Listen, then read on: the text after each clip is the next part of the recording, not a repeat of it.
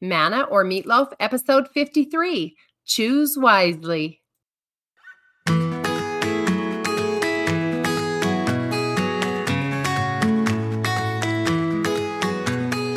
Hi there.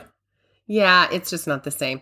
I was thinking of a new Hello Hello for my second season, but I think we're going to stick with Hello Hello. Today I want to talk about choices. you guys, I had an aha moment a few weeks ago, and it has made almost every decision I've made since then seem just a little bit easier. So I thought it was worth sharing. Did you know that studies show that on an average, people make over 2,500 choices every single day? Now, obviously, the choices like what to eat for breakfast or what to wear every day are easy and can be made almost effortlessly. On the other hand, some more difficult choices, like maybe where to live, who to marry, what to study in school, things like that, can leave us feeling uptight and anxious and totally stressed out as we wrestle to find the answers that would lead us to make the right or at least the best choice. How many times have you pulled out that notebook and drawn a line right down the middle and written the pros and cons on each side to try and make the process just a little bit easier? I can't even count how many times I've done exactly that. And even that simple practice doesn't always make the best choice crystal clear. Since truth and logic tell us that all the blessings and opportunities of tomorrow depend on the choices we make today, I wish it was as simple as the words of the song we all know by heart choose the right when a choice is placed before us. But sometimes there is no right choice. Do you know what I'm talking about? Sometimes they're just different options with accompanying outcomes, consequences, or benefits. And sometimes those can be the very hardest to make. Am I right? On Pinterest, I saw this wonderful quote by the Minds Journal that said, quote, choice is the most powerful tool we have. Everything boils down to choice. We exist in a field of infinite possibilities. Every choice we make shuts an infinite amount of doors and opens an infinite number of doors. At any point, we can change the direction of our lives by a simple choice. It is all in our hands, our hearts, and our minds. End quote. Now, let me share with you the information that triggered my great aha moment in regards to choices. It's from my life coach, Jody Moore's podcast, Better Than Happy, and it's free wherever you listen to your podcasts. It's episode 235 titled Accountability and Choice. I hope you all go listen to it. She is so good. She's so informative and always helps you see things in a different light. But she starts by pointing out that most of us are very familiar with the phrase choice and accountability. In fact, isn't that one of the young women's values that we grew up practicing as members of the church? That concept is simple, isn't it? To every choice, there is a consequence that we have to account for. But she turned it around to illustrate that when we become accountable for everything that happens in our lives, whether that's good or bad, it ends up giving us more choices and the freedom to explore those choices. Then, in her typical no nonsense way, she prepares her listeners for the truth. Quote, Our brains don't like holding ourselves accountable in some situations, so you're definitely going to get some pushback on this. End quote. And this is so true.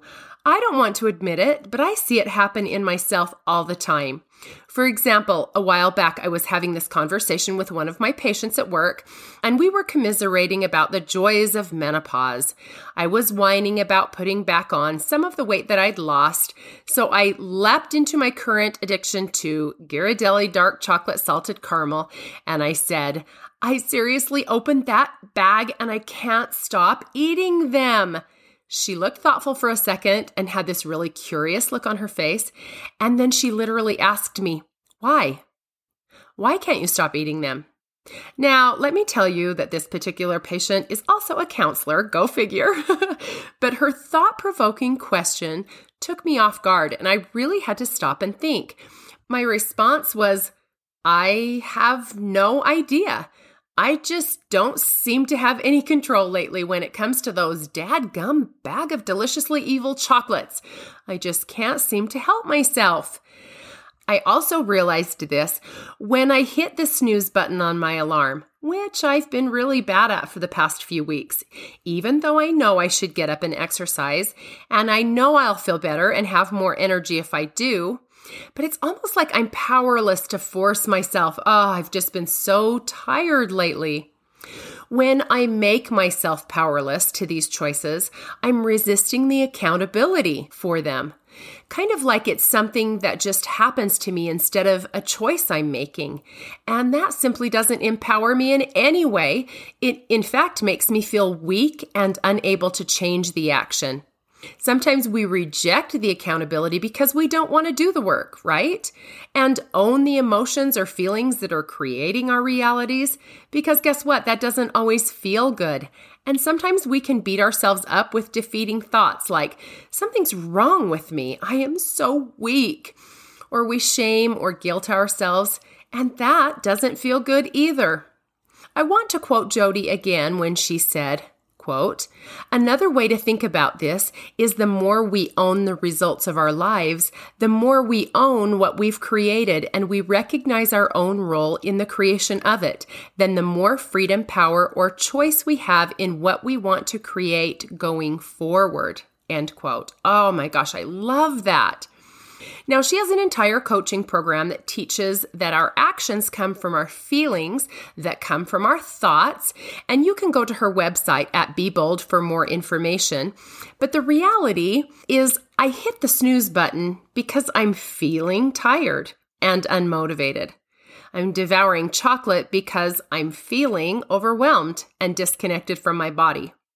Nothing just comes over me. Nothing forces me to open another chocolate and pop it in my mouth. And when I own the accountability for that, instead of acting like a victim to it, then I finally realize that I open the door of power to other choices I then get to make. So many times on the flip side, the choices we avoid making by not owning them like letting the chocolate just subconsciously find their way in my belly, naturally and by default make other choices for me, whether I like it or not. So I wrote down a list of a few things I recognized in myself, and I'm going to challenge you to do the same. It was so very, very helpful for me. For example, when I say yes to another chocolate, I'm saying no to the cute Albion swimsuit I want to buy in a certain size this summer. When I say yes to another snooze session in the morning, I'm saying no to 30 minutes on my bike. That will ultimately make me feel better and loosen these stiff old joints up first thing in the morning.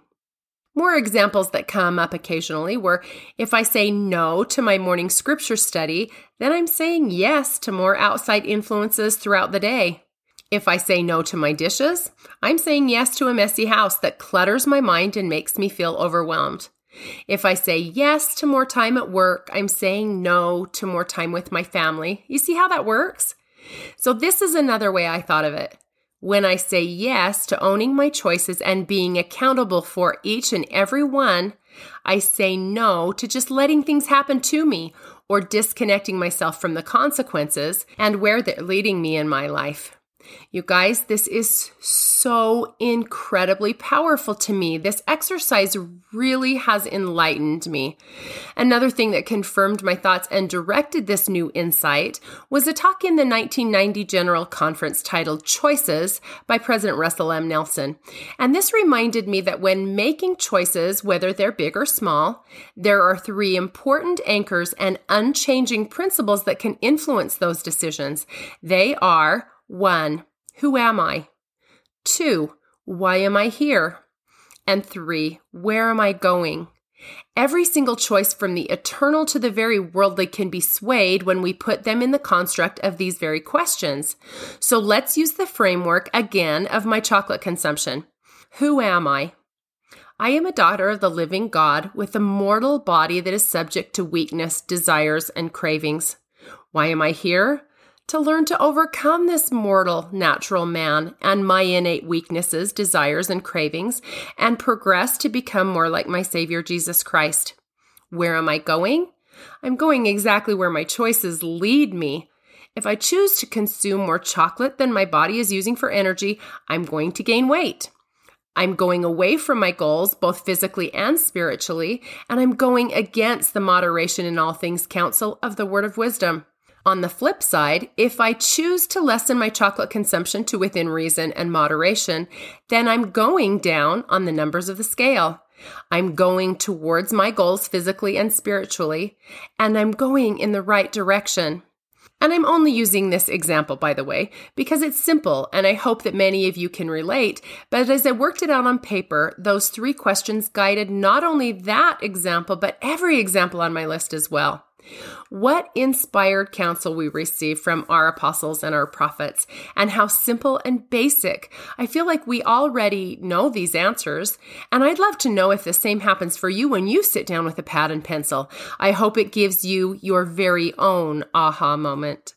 This quote in the talk I referred to from President Nelson just validated this entire experience when he said, Quote, as you continue to face many challenging choices in life, remember there is a great protection when you know who you are, why you are here, and where you are going. Let your unique identity shape each decision you make on the path toward your eternal destiny. Accountability for your choices now will bear on all that lies ahead. May each of us choose wisely and with faith in Him who created us. End quote. Oh, I love that so much. I think it's so important to remember that because of the great plan of happiness and salvation and the importance of agency in this plan, the opportunity to make choices and learn by the consequences of each choice really is a gift. It's a lesson prepared for us to learn and improve from. And the wisdom in owning the accountability for each choice gives us power and freedom to make better choices the promise I hear when I read 2 Nephi 2:26 in the Book of Mormon reminds me that when I live worthy of the guidance that comes from the Holy Ghost, I can, quote, become free forever, knowing good from evil, to act for myself and not to be acted upon, End quote. And of course, I'm likening the scriptures unto myself there, but that reminds me of the additional strength I can be blessed with when making choices that affect my future if I live in manner that includes as my companion the gift of the Spirit of God. On that note, I want to invite each of you this week to look at yourself and the choices you are making. Do they reflect who you are? why you're here. And in this one, don't limit yourself to the scope of this earthly journey alone. You might even ask yourself why you're here in this state of mind or physicality and where you're going. The choice is up to you, and the power to change is made one small choice at a time. So let's choose wisely.